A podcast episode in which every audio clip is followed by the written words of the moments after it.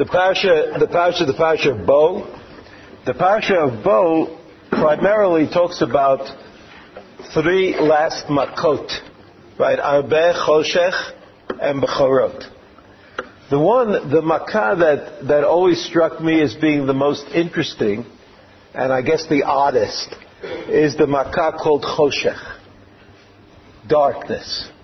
And the makkah called Choshech, uh, we're introduced to it in Paragud Pasuk Kaf Aleph, the Pasuk that's not in your sheet, but I'll just read it to you.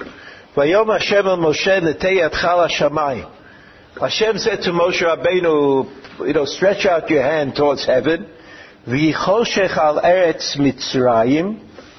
V'choshech. And there'll be choshech on Eretz Mitzrayim. Vayamesh choshech. Vayamesh choshech sounds like it means, I mean, I don't, I don't know what it means, but it sounds like it means that you could actually feel it. You could feel the choshech uh, somehow. It was a, it was something real. It was like walking, walking through a screen of darkness. Now, I, I just want to remind you that this is not the first time that this is not the first time that choshech is mentioned in the parsha of Bo. But choshech is mentioned first. If you look at uh, on the second page, the, the pasuk at the top, right? Pasuk tetvav, Perik Yud, pasuk tetvav. We're talking about the pasuk is talking about the arbeh, right? Arbeh is locusts. I, I don't know any, anything about locusts, but I'm sure they're a very interesting topic. But about uh, you, uh, apparently, it's not uh, um, it's not so pleasant to be stuck in the middle of a bunch of locusts. I mean, there could be like there could be millions of them, and they're very annoying. They're very determined. All they want to do is eat. So that's what they do. Now it says in the Pasuk, a Perikut Pasuk tezai. you see the, the, the Pasuk on page 2, the top of the page?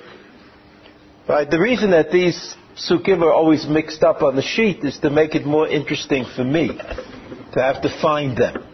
But this is what it says about Arbeh.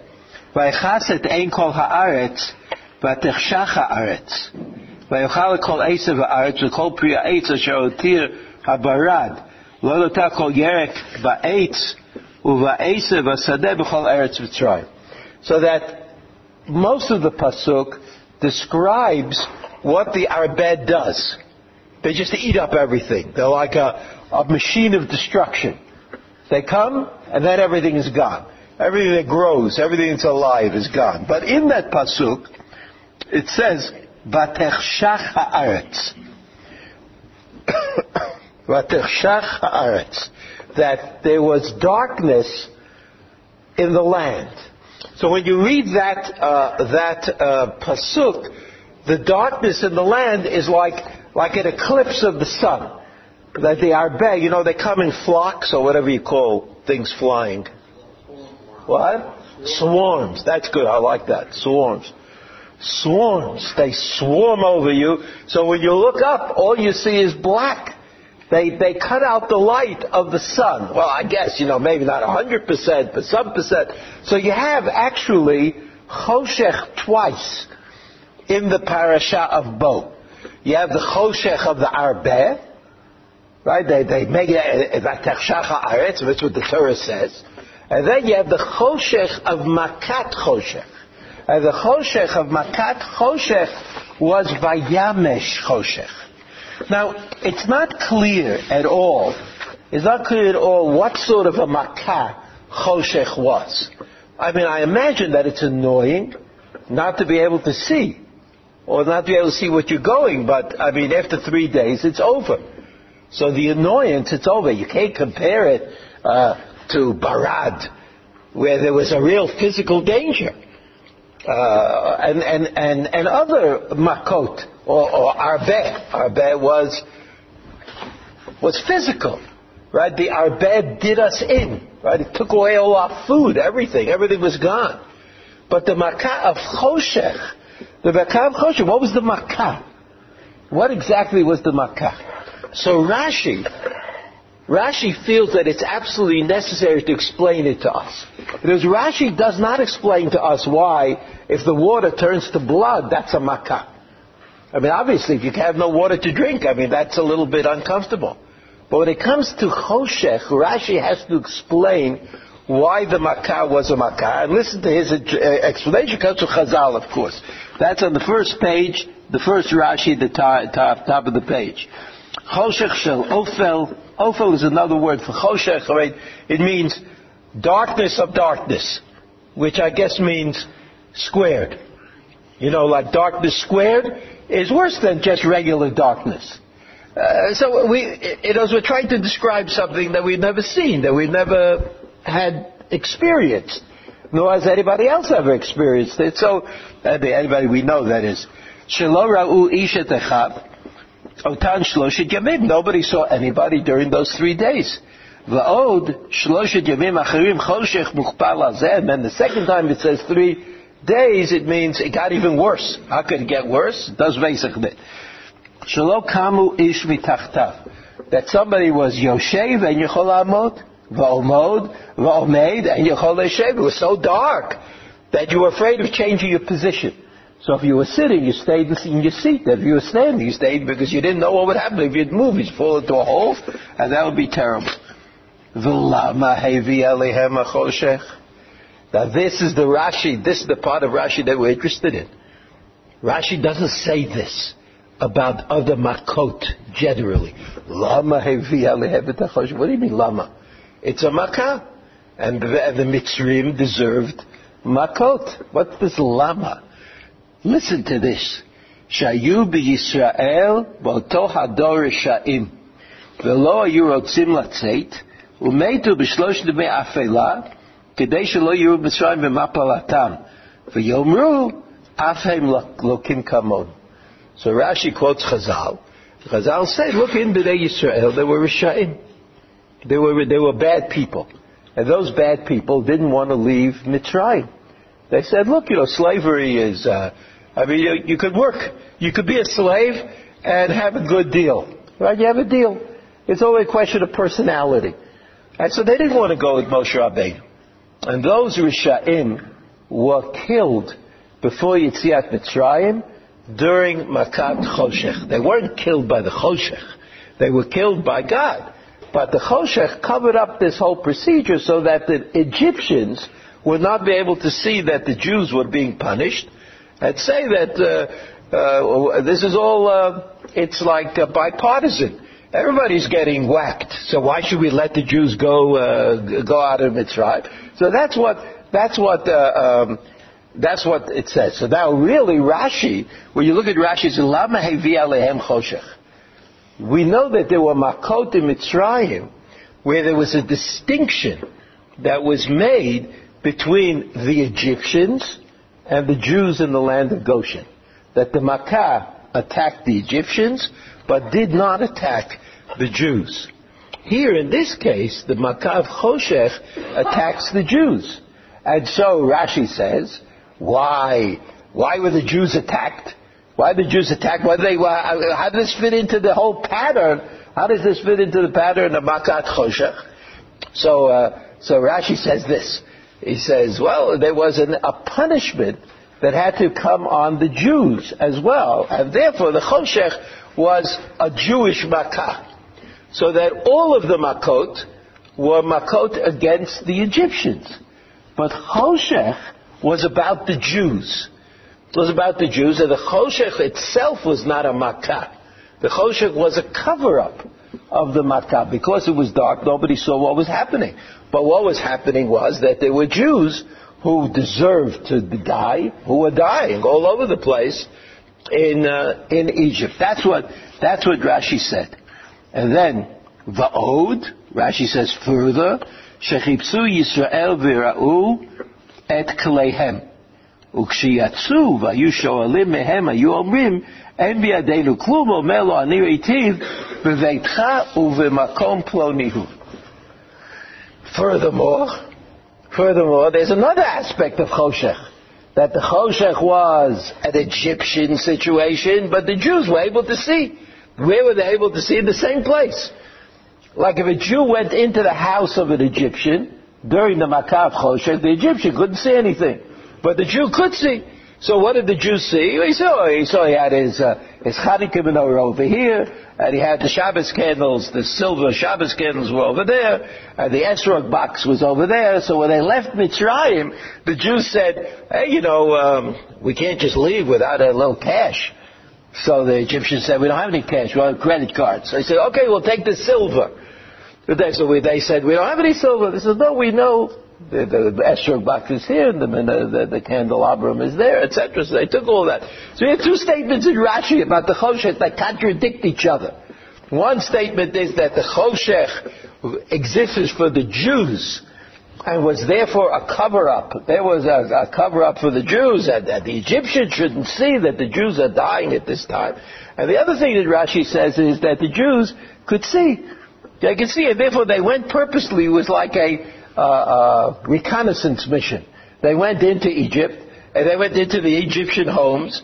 The Egyptians couldn't see because Vayamesh Choshech, and they made a note. You know, they they had like a little computer, and they listed all the stuff that they had, all the good stuff, and they had you know a guy with somebody came with good teeth, and he bit on the on the silver to see if it was real silver or not, and and they made notes.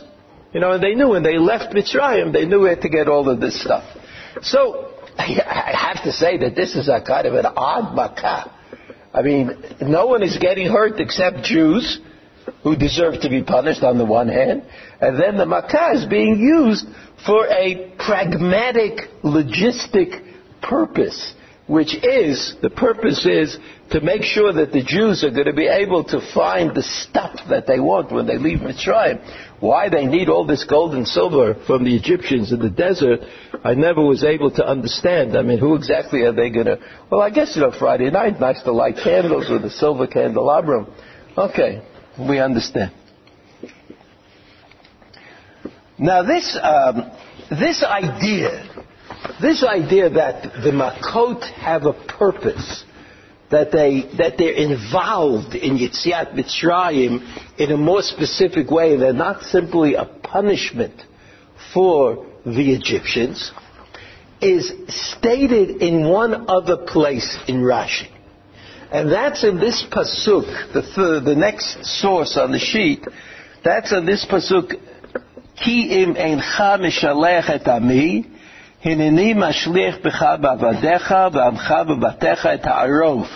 You know, arov, that's like vilde chayas. Right? That's, that's arov. That they, usually the vilde chayas don't get along with each other. But for the purpose of this makah. They came all together happily with the idea that they could, you know, rip apart the Egyptians. So that's arov.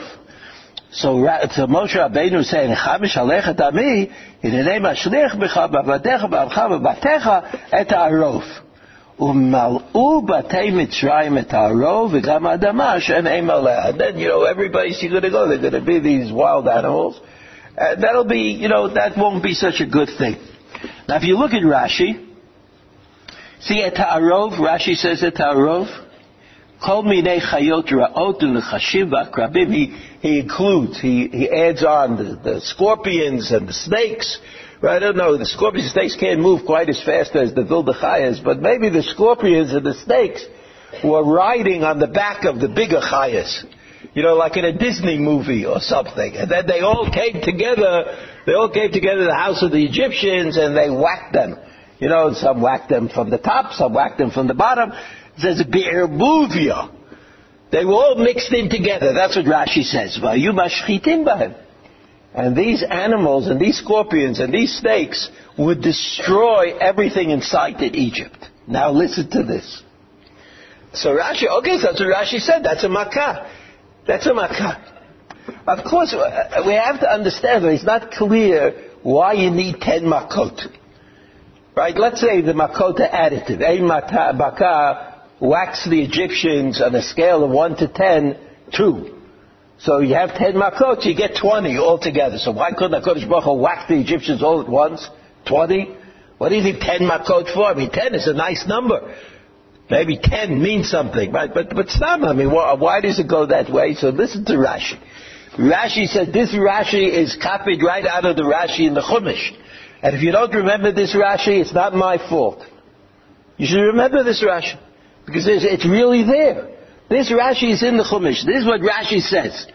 He says, V'yesh ta'am b'davar ba'agada b'chol maka u'maka lama zo v'lama zo. There's a ta'am ba'agada. Agada means that the source that I'm now going to tell you is Chazal. It's not in the Chumash. Not in the Chumash. That doesn't mean that Rashi thinks that it's, it's differentiated in its truth or authority. Right? It's, it's just as, as good as if it was in the, in the Chumash itself. Doesn't make it, it doesn't mean anything, so it's in Chazal. I mean, it doesn't, it's, it's factual, according to Rashi, right? This is a question that we showed him dealt with in different places. When a Chazal, when do we have to accept that Chazal is factual? And when can we say that Chazal is kind of just teaching us a moral lesson? that's an interesting question. But for Rashi, that question didn't exist. Everything that Chazal said is, is true.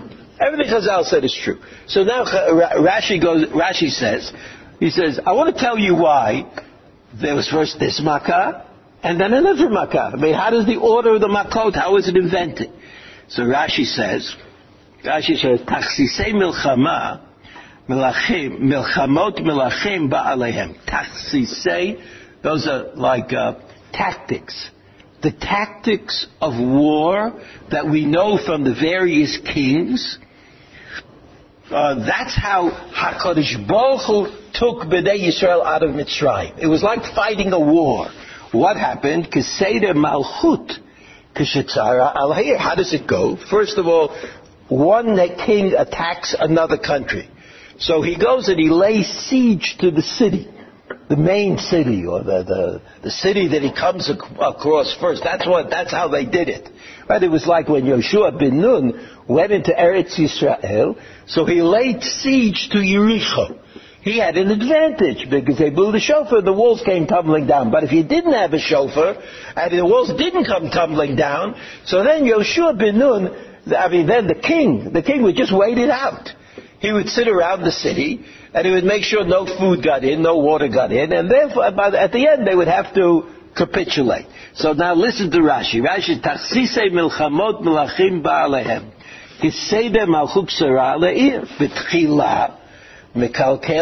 Malchuk. The first thing that you do when you want to capture a city is you, you ruin the source of water. I mean, you put something in it. You pour in cyanide, so it makes it undrinkable, or whatever was available at that time.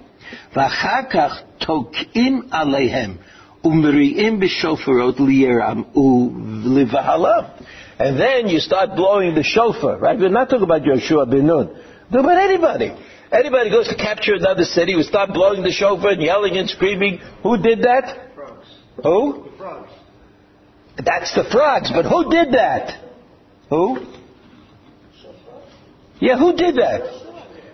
Name, Yeshua was doing it with God. Who did it alone? Who? Who? Gidon, Gidon. Good. That's what happens when you sell those Tanachim. Good. Gidon. What did he do? He had a small band, but he had, he made a lot of noise. He made a lot of noise and he frightened away, he frightened away the, uh, the enemy. That was how he did it. So this is what Rashi says. First you, you take away the source of water. First you take away the source of water. And then you frighten them. You know, people have no water to drink, so it's a little annoying. So then they're frightened easily. And this is Tokim alem b'shofar b'yarab ba'alav v'chayrat tzvardeim mekarkerim v'homim. And that's the frogs. I mean, the frogs are not they don't kill anybody, but they can drive you crazy. Imagine you don't have water to drink, and then the frogs are all making that froggy noise that they make. You know, even if there aren't a million of them, it's annoying. I don't know if you know about frogs. The Medrash Rabbi he says, this all comes from the Tanchum. So what is it that Rashi says? What does Rashi say? Rashi says there's an order to things. There's an order to things that, that first you, the water, then you scare them, then you weaken, you weaken them because they, you take away their sources of food, and then you send in the artillery, in this case the Vildachayas, right? And at the end, so that, that Rashi says, Rashi says that there was an order, an order to the way the Makot were given. And the order that was followed was the order that any general would follow when attacking a city. That's what Rashi, that's what Rashi claims. Could HaKadosh Baruch Hu have done it all in one fell swoop? Yes, he could have. But, but he wanted, he wanted the Egyptians to understand something. And we'll try to, we will try to come back to that. We'll try to come back to that. So let me summarize what we have seen, what we've seen so far. We know that there are two makot that are connected to Choshech. The first is called Arbeh. The first is called Arbeh because the Arbeh comes in a big cloud. It's called a cloud, right? The cloud of locusts. And, and when they pass overhead, they create darkness. They create darkness. And then there is the Makah called Choshech. The Makah called Choshech. And the Makah called Choshech has two aspects to it. One is two aspects that are, are interesting for us, that we have to try to understand. The first is, what was the point? Why was Choshech, why was Choshech uh, bought? It wasn't part of it. So you can't say the Choshech was part of the attack of the general on the city. Okay, so Rashi gives two rationales for Choshech. One is that uh, that there was punishment that was coming to a number of Jews. And HaKadosh Baruch Hu didn't want the Egyptians to see that. And the second was that it was an opportunity for the Jews, it was an opportunity for the Jews to, um, to check out the, the lay of the land, and then they would know when they would leave where all the gold and silver in Egypt was, and they'd be able to take it, take it with them. The point that we have not yet, uh, that we haven't considered at all, is that the Makkah of Choshech is described in the Pasuk as Vayamesh Choshech. Vayamesh Choshech. Now what Vayamesh Choshech means, I don't know. But I can tell you a story. The Pasuk says, the Pasuk Kaf Aleph, the Pasuk that's not printed on the sheet, Vayichoshech al Eretz Mitzrayim Vayamesh Choshech. And you know that there's uh, the Torah Tamima, like we go to Yerushalmi, you know the Yerushalmi is? I tell the story before. You know the Yerushalmi is? a Yerushalmi is someone who's lived in Yerushalayim for at least seven generations. That's a Yerushalmi. But if you live for less than seven generations in Yerushalayim, you're not in that club. You go to Yerushalmi, like someone who's obviously learns Torah and is a, a great scholar, and you say to him, you say to him, do you know what the Torah Tamima says? The Torah Tamima, you know, was the son of the Aruch HaShulchan. The Torah Tamima was a modern person, but uh, I don't know why he's never quoted in the modern Orthodox forums, but the Torah Tamima was a modern person. He worked at a bank. He was an accountant. He was in America for a while. Very interesting, very interesting man, and he was blessed with this phenomenal memory, where he never forgot anything. And so he wrote a book. He wrote the Torah Tamima. The Torah Tamima is a collection of of Chazals, plus interesting comments about those Chazals. Now the Torah Tamima himself in his introduction says, I never quote my sources. He says, I never quote my sources because I don't remember where they are. And it would take me too long to look it up. But I know that everything is quoted. I admit that. I admit that I sort of like everything I write in my commentary is stolen from somebody. So I asked them all forgiveness, and uh, and he had this, you know, he he was able to remember everything, but he couldn't remember who said what.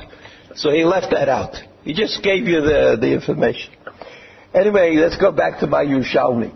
You go to the Yerushalmi, and you say, you know what the Torah Tmima says about Vayamish Choshech? So he says, who's the Torah Tmima? The, uh, the Yerushalmi. No Yerushalmi would ever look at the Torah Tmima. Why? Well, there are a couple of strange things that he said. A few strange things, and one strange thing that he said about Vayamesh Choshe, he couldn't understand. He couldn't understand the Torah. I mean, I'm, this part he doesn't say. But I imagine, he said, what do you mean by Yamesh Choshech? Choshech is not a thing. It's the absence of a thing, isn't it? Choshech is what you get when there's no light. It's not like you go to the store and buy Choshech. You can't buy Choshech. So he says, what does that mean by Yamesh Choshech? That you could feel it. To feel the Choshech, right? That was like Vayomesh. So he comes up with this interesting theory that, that the miracle of Choshech was that everybody got contact lenses. Everybody in Egypt had like, he doesn't call them contact lenses because it hadn't been invented yet. But they had this, uh, something on your eye which prevented you from seeing anything. So that's called, that's what he called Vayomesh Choshech. That's a territory. So the, the, in Yerushalayim, they didn't like that. They said, what is this? You invent, you invent a Perush that doesn't exist in Chazal. Shh, finished. They stopped selling the Torah Tamima, you know. It's all, it was all over. So, this idea of Ayamesh Choshech is an idea that's counterindicated. Because the way we understand it, the way we understand it is Choshech is the absence of light. And Choshech is not something. It's not a thing that you, uh, that you have. And this, uh, this, by the way, is part of the discussion that takes place about the first psukim in the Torah. The first pasuk, Parak Aleph pasuk Bet. If you look at the third at the third source, Parak Aleph pasuk Bet, it says, "Va'aretz hayta tov avo v'choshech al pnei tahom, ruach elokim rachefet al pnei uh, ha'mayim." Choshech al pnei tahom. Now that choshech, that's al pnei tahom. Right? Remember the Torah? That's in the first three psukim. Maybe you never went to cheder, you should be able to remember the first three psukim. What does that mean? What does that mean? Okay, Breshit is a hard word. Let's leave it out. What is et hashamayim v'et? So let's say this, I'll say a pshat, and you'll agree. Et hashamayim v'et means everything. Everything, it's like a, it's like a heading. Breshit bara Elokim et haaretz. Where did the Bri'at start?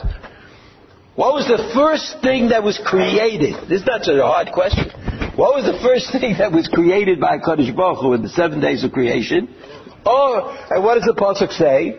Vayom Elokim, Vayom Elokim Yor. And Kadosh Baruch Hu said, "Let there be light." Now, before there was light, that's pasuk Gimel.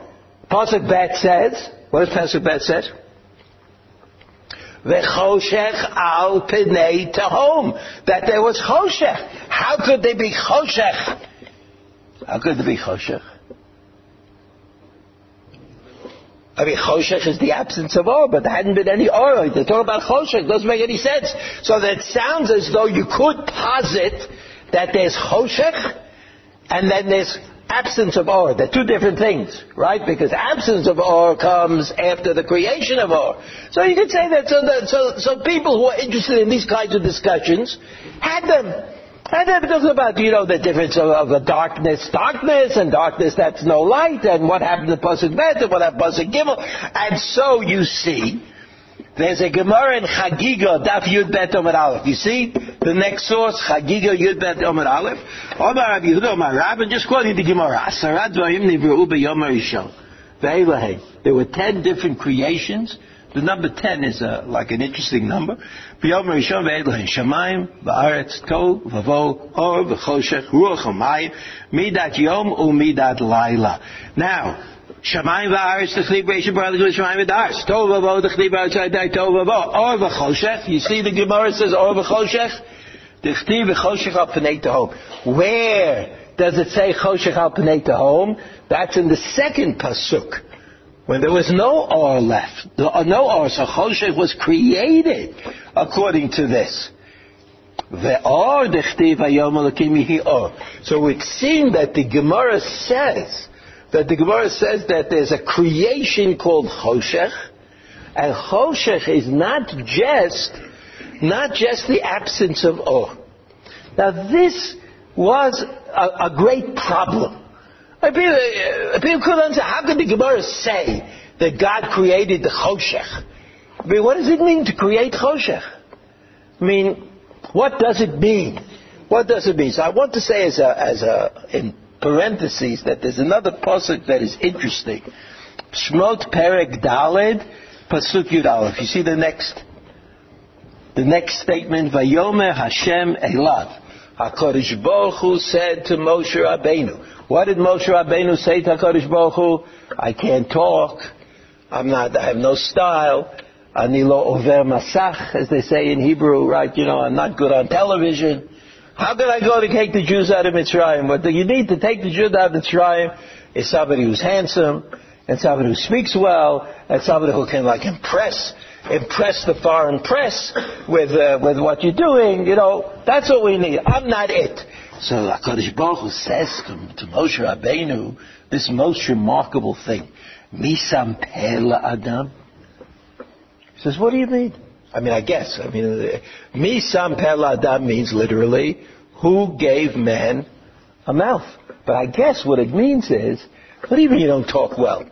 If God wants you to talk well, you talk well. If that's what it takes, I mean, if, you, if you're going to go and do miracles, that this is a little thing that you're going to look good and sound good and be good. What are you talking about, Moshe Rabbeinu? Then the pasuk says, "Mi mi asum elaim o cheresh."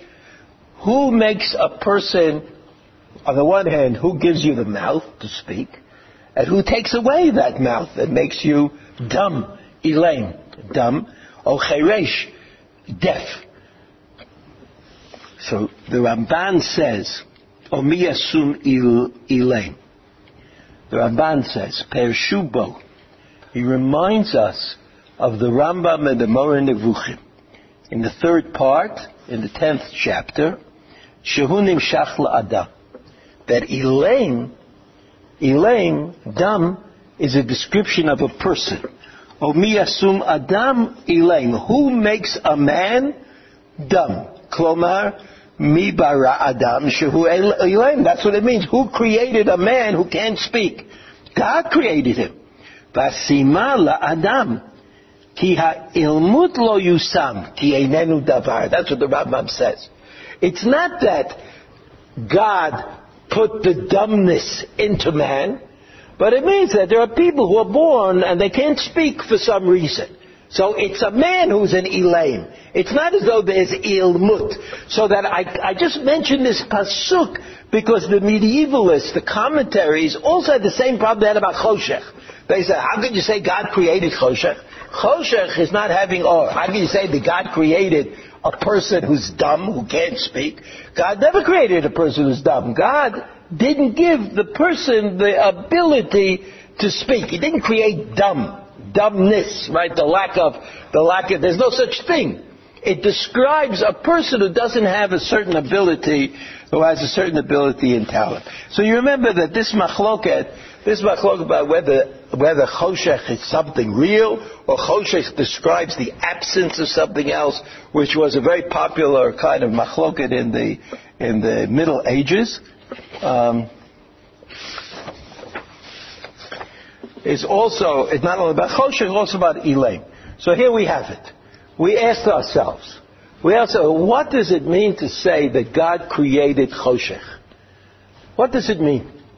After all, we know that Choshech is the absence of light. That's, well, that's what makes Choshech for us. So there's a medrash. A medrash that everybody knows and that's quoted in this regard, and it's on your sheet uh, twice, but we'll, we'll look at it first in the Medrash. You see on the second page, the second source. The second page, the second source. Omar Abiyanai, mitchilat briato shel Adam, shel Olam, slicha. At the very beginning, when the world was created, and he's talking about the second pasuk, choshech al pinei. צפה הקדוש ברוך הוא מעשיהם של צדיקים ומעשיהם של רשעים.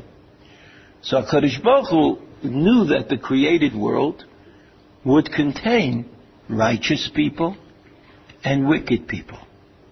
V'aretz hayat tohu ele ma'asehem shel risha'im. And then when it says tohu, that's the, the way. So in, in other words, it's as though God created Risha'im. That's what it sounds like it says. God created the bad people.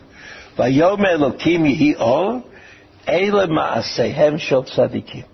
So God created the wicked, and God created the righteous.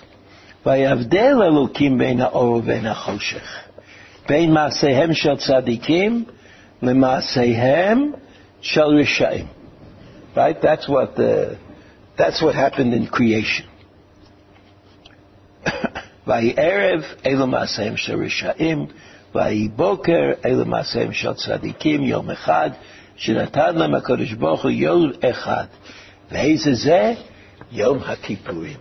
ויהי ערב, ויהי בוקר, רשעים and tzadikim, and they were bequeathed Yom Echad. You know, there's a there's this question of why it says Yom Echad and not Yom Rishon, but the Yom Echad means one day of the year, Yom Kippurim, when even the Rishaim can approach God and expect to get atonement. That's what the Medrash says. So the Medrash says, the Medrash says that there's no way to understand the pasuk literally, but you have to understand the pasuk metaphorically. And so when it says, that means that God purposely created wicked people. God purposely created righteous people. Everybody has Yom HaKippurim in order to save themselves. So now I, I bring you two Hasidic sources. One is from the Panim Yafot, which we saw last week. Right, the Panim Yafot, as I, as I mentioned, was Pinchas Alevi Horowitz. Right, you remember the Talmud of the of the great Magid. The Talmud of the great Magid who went to Frankfurt. In Frankfurt, they were not inclined to Chassidut, so uh, all he could do, uh, Pinchas Alevi, was be a big Talmud Chacham, which he was, but you know he couldn't. Uh, he didn't get an organization of Hasidim going. So this is, so he quotes this medrash that we just saw, and which in, in a slightly different way. Let's look at the words again. Haaretz aytat tov ze shel rishaim. Yior ze ma'aseim shel tzadikim. Choshech ma'aseim shel rishaim. You see this medrash, like a, it's like a parallel medrash, but the words are different. If God created the wicked and God created the righteous, so I guess God wants all of them. He wants the wicked and he wants the righteous. So the medrash says, Eini Yodea yoter. It's hard to know whether God wants more, he's more interested in the tzaddikim, or he's more interested in the rishaim, right? It's like kind of a little annoying. Here we keep telling uh, everybody, uh, everybody we see that it's good to be righteous, and here the Medrash says, you know, everybody's in on the deal. Talmud Lomar kitov. So finally, the Torah takes us out of our suspense and says, kitov, that the righteous is better than the wicked. But this idea that God created the wicked, and because God wanted it to be wicked, usually we, we think of it in terms of of some kind of free will. People are able to choose, or the Marishon and the snake, and uh, you know, like that's how we think of it. That there was a deviation. Here, the Medrash says, the Medrash says, no, there's no deviation. This is what God wanted. God wanted righteous, and He wanted wicked. And why did God want wicked people in the world? And Maybe it turned out that the wicked people, I can, I can sort of deal with that. I mean, it makes me feel okay. But what does this mean to say that God wanted wicked people? So listen to what the Panim Yafot, what the Panim Yafot says. This Pinchas Levi Horowitz of Frankfurt. We also we call him the Haflor, right? The Haflor because he wrote a very important, a very important Sfarim on Masechtot in Shas. Mostly, uh, the biggest one is on Ketubot, and that's called Haflor. He also wrote a book on Kedushin that's called Makne. Right? No, Kinyan, Makne. So so, so in yeshivas, he's called the Haflah. The Haflah. Partially maybe because his name is too long, and maybe because you don't want to, you know, quote Hasidim in such exalted, respectful, in a respectful way, so you call him by the name of his sefer. But this is what he wrote. Listen to this. He says, In Yano, ki ha'isha chafes lasot chesed im abriot, Here's a, here's a man who's a rabbi in Frankfurt, right? You know, rabbis have a lot of opportunities to do chesed. I say oh, always not, not usually as much as doctors, but they have a lot of opportunities as well. You know, when the doctors can't do it, you go to the rabbi, who also can't do it. But you don't pay the rabbi, so it's okay. She says.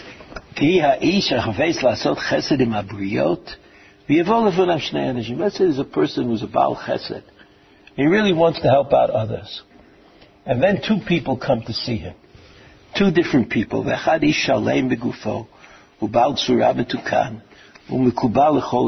first person, he's down and out. You know, he, he had this uh, investment banking business. And he lost uh, endless amounts of money. Right now he has no money, but he still has his $5,000 suits and his $400 shoes and fancy ties, and he really looks good. So he comes in and he says, look, I have a little donation. I don't have any money, but look, look what he looks like. Oh, it's a pleasure to help out a guy who looks like that. So he says, "V'yasei mo chesed lach miso behechalol etaneg v'tanogid mefresh." You say you invite him in, and you say, come to my house, so let's have something to eat, let's have something to drink. It's a pleasure to have to deal with a, an impoverished person like you, right, who looks like you. והשני בא לפניו מנוגה ומדוכא בפצעים וחבורות מראשו ועד רגלו. And then another person comes in who's sick, has boils and lesions all over his, his, the skin of his body and his face. He says, "V'nematz be'inei kol ish," and and people turn away from him, and he's very kind of ugly and and and difficult to to connect to. Nimas be'inei kol ish v'lo yavo leveito ki ba'ashpa ma'onato. And he won't even, he stops you in the middle of the street and asks you money. He won't come to your house because he lives in the garbage. V'hu nimuk v'holech ad l'kala.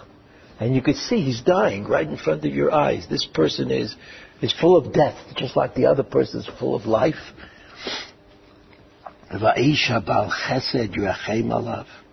But someone who's truly a man of chesed will have mercy on him. V'yivnelo cheder, and might build him a place to live, a room.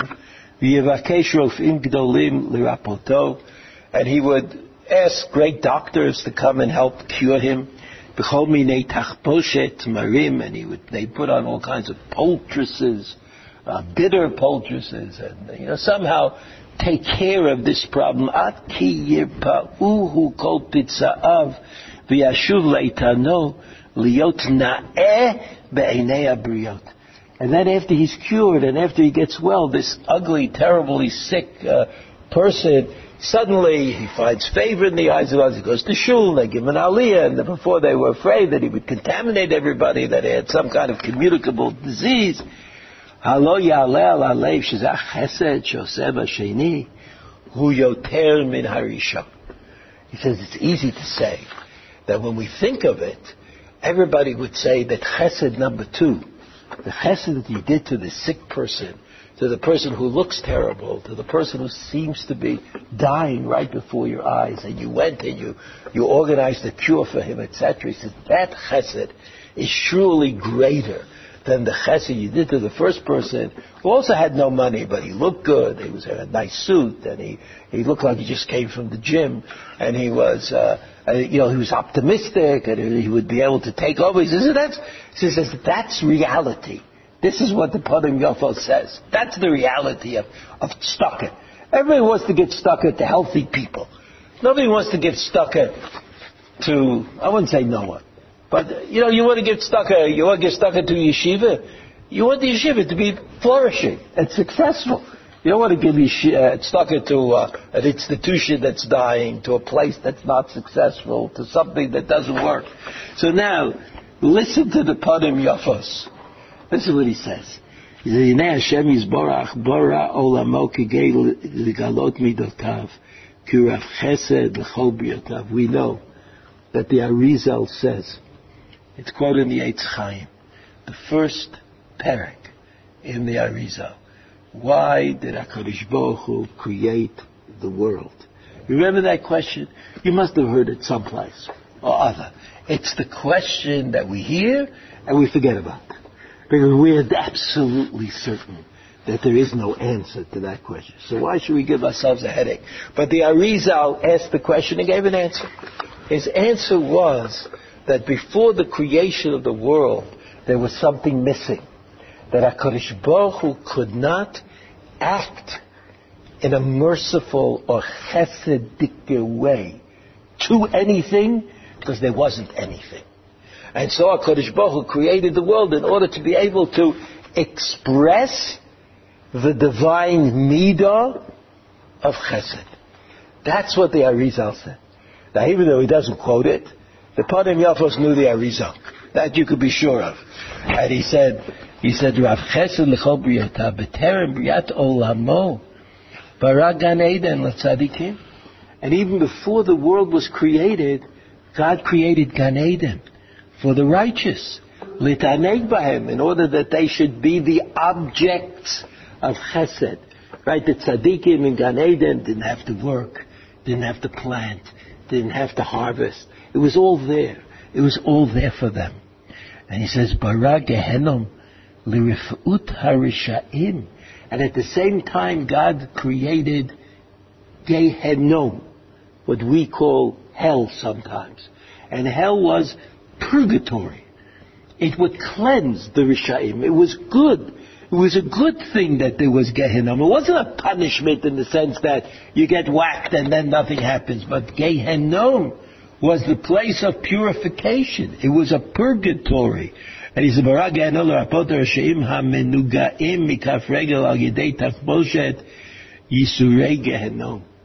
And he says, he says, all the things, the punishments that take place in Gehinnom, Eh, they are cured there. That's a, a purification process. Af yisurim kashim umarim chesed. Even though that person is suffering in Gehenom, he is the recipient of great chesed. Shemitrapei bizman ma. Because after all, it's over. I mean, you're in Gehenom, but at the end, at some point, you're, you're freed. He says, eh, eh, and then he can come and join the tzaddikim in Gan Eden.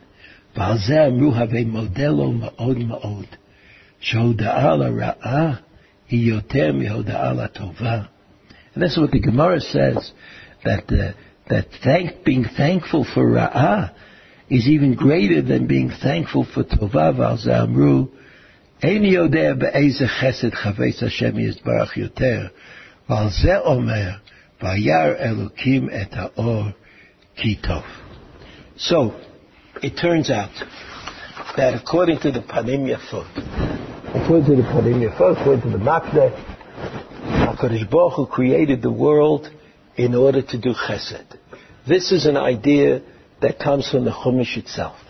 Right after the Chet HaEgel, HaKadosh Baruch Hu says to Moshe Rabbeinu, the Yud Gimel Midos of Rachamim. Hashem Hashem Rachum v'chanun er chapayim v'rav chesed v'rav chesed v'emes. So that's how the world will continue to exist. The Medrash says that the reason that HaKadosh Baruch Hu could say that to Moshe Rabbeinu at the Chet HaEgel was because that was the intention of creation. The intention of creation was chesed. And the Panim Yafo says, you know what this Medrash is talking about? Where the Medrash says that God created Rishaim, and God created Tzadikim, Vayom Elokim Yihi Or, that the Tzadikim finally win out over the Rishaim. This is about chesed. In order to fully express chesed, you have to be able to have this quality of doing chesed even for those who you despise a little bit, who you find unattractive, un, uh, unable, you're unable really, you're unable really to with. When you think of it, you see that this is not an easy quality. But this is what HaKadosh Baruch Hu put into the, into the world. Ever you could ask yourself, I know that for me, for me I think it's very difficult. I have a neighbor I have a neighbor, uh, lives down the block from me, who every Shabbos invites 30 people who are unfortunate. I mean, really unfortunate people. People who are mentally uh, uh, have problems, physically have problems, uh, and he and he deals with them. I have no idea how he does that. I mean, personally, I, mean, I don't think I could I could do it. So he said, chesed is an expandable notion. Everybody thinks they do too much chesed. Everybody thinks about themselves that they do too much. But sometimes you meet up with somebody, you say, gee, I could never do that. I could never. Uh, I, I learned also. I remember, you know, I, I, I used to tell this story that when I was in the hospital, people used to come to my hospital bed. Like it was a time when I was really annoyed in the in the hospital. I mean, I, I was in pain or whatever it is you are in in the hospital, and people come to me and they would say, first they wake you up, and then they say, "Can I get you something?" You know, and like that, that's a person who doesn't have practice. But there was a guy. I remember there was a guy who was in the hospital on Silvester.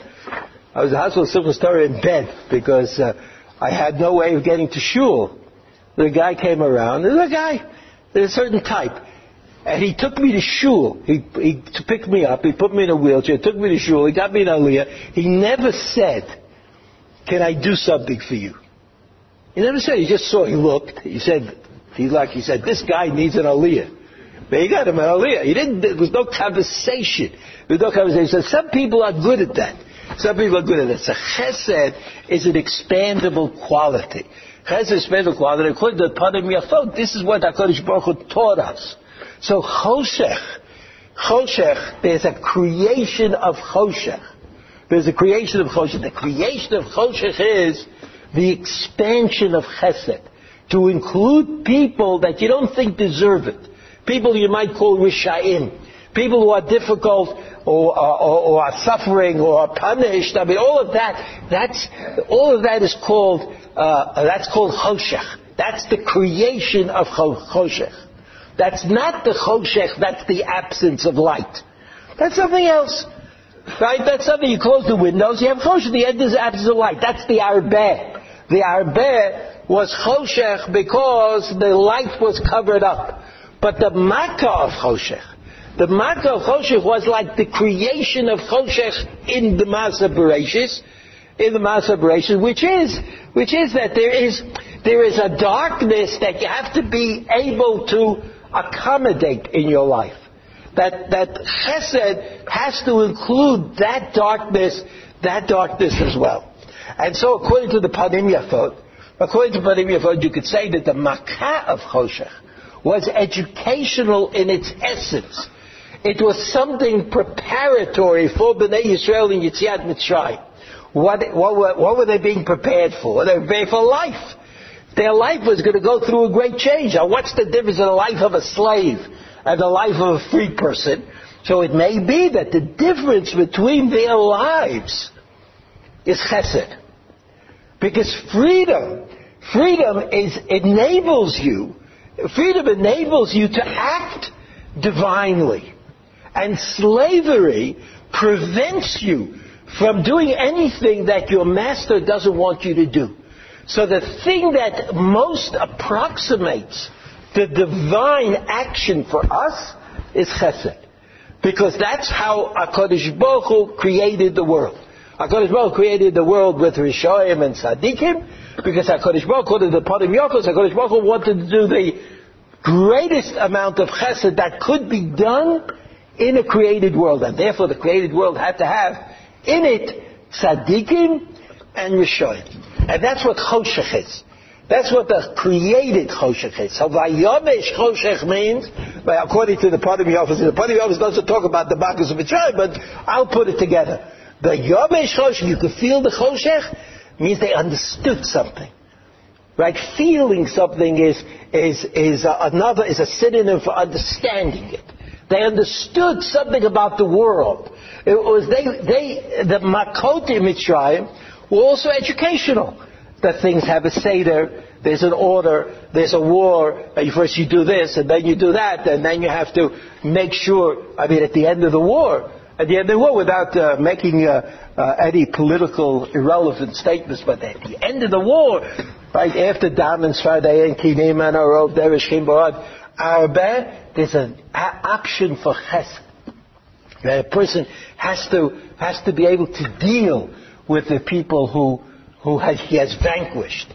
Right? Otherwise, otherwise you, you just lose uh, uh, the humanity, and humanity is defined as imitating God. That's what humanity is. It's not just something that I thought of when I was sitting on my back porch and swinging back and forth and drinking Diet Coke. No, that's not what humanity is. Humanity is what God lets you understand about God. So if God said chesed, that's humanity. Chesed is humanity. So that's what the Panim Yafo says. That's the way I understand it. But I want to read one more thing. One more keta. And that's the last keta. It's Rav Tzadok in the Risisa Laila. Rav Tzadok in the Risisa Laila. Rav Tzadok, you know, was, was a, a Rebbe in Lublin and part of the chain of Ishbitz. We don't have time for that now, but we're going to try. Haseder Yitborach. He wrote a, sefer called Risise Laila, which I can't tell you, I don't have time to tell you about now either. But Rav Tzadok HaKohen of Lublin wrote a book called Risise Laila. In that, in that uh, book, uh, chapter, sort of chapter 24, Aleph says this. Haseder Shiyasad Hashem Yitborach B'Briach. He says, he says there's a Seder in Bria, which means that history operates in a fixed way. Not that you know exactly what's going to happen, but there are certain rules in history which repeat themselves again and again. That's what the Gemara says. That in history, first there's darkness, and then there's light. This is Jewish history. Ein lecha shum or mitgaleh, ela mitoch hachoshech hakodem lo Light always comes from darkness. Derech Mashal Matan Torah, Kodem Lo Yitziat Mitzrayim. He says, Matan Torah, that's the greatest light of all. What came before Matan Torah? Choshech Mitzrayim. ועד ששקעו וכולי בניין בית המקדש, על ידי שביית הארון לפלישתים. Before they built the Beit HaMikdash, the Aron HaKodesh was captured by the Philistines. It had to be recovered by David HaMelech. שהוא ההפך הגמרי והגורם לזה חטא בני עלי. הוא ממש חטא נדב ואוויר שגרמו קדושה למשכן כמו שאמרו ז"ל. So you see that he has this theory. Uh, that, that he goes on, the next line says, עיקר בניין המשכן גרם חטא העגל שביקשו ישראל. אלוקים אשר ילכו מורגש לעין. על ידי זה נעלו קדושת משכן באור מועד, שהוא מקום מורגש לעין, הולך לפניהם ששם השגת אלוקות, והיה כל מבקש השם וגומר. ואהרון הכהן נבחר על ידי זה לכהונה גדולה, כי משה אמר לו, הבאת עליו חטאה גדולה. Aaron HaKohen became the Kohen Gadol because he organized Chet HaEgel. We talked tzaka, so I, I, I just want you to understand. I want you to, in Chasidus, in one of the, the principles that they took as being primary was that in order to see the greatness, you have to have experienced the pits.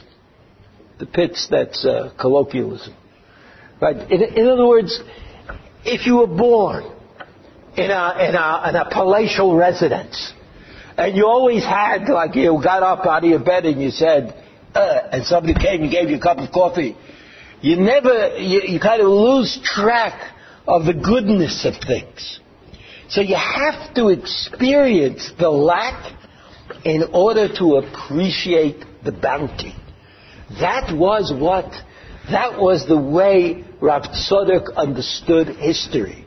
And therefore he said that in history, all of the bad things that happened to the Jewish people, to Am Yisrael, were good in their essence.